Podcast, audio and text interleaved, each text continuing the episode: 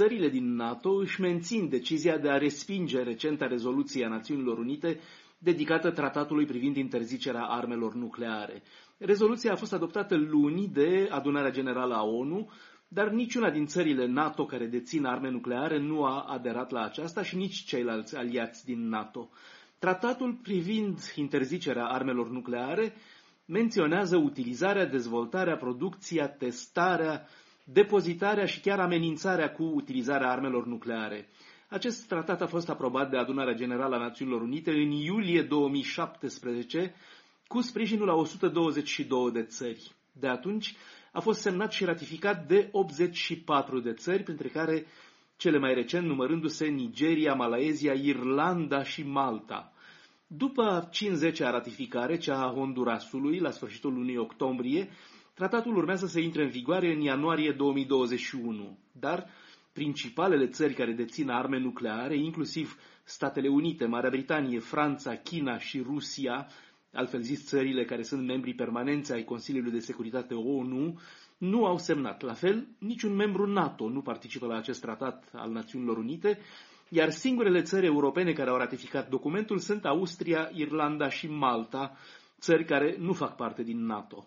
Belgia, ultima țară care a refuzat formal să semneze, afirmă prin Ministerul de Externe că tratatul ar putea da un nou impuls dezarmării nucleare multilaterale, dar că nu este instrumentul adecvat pentru realizarea acestor obiective.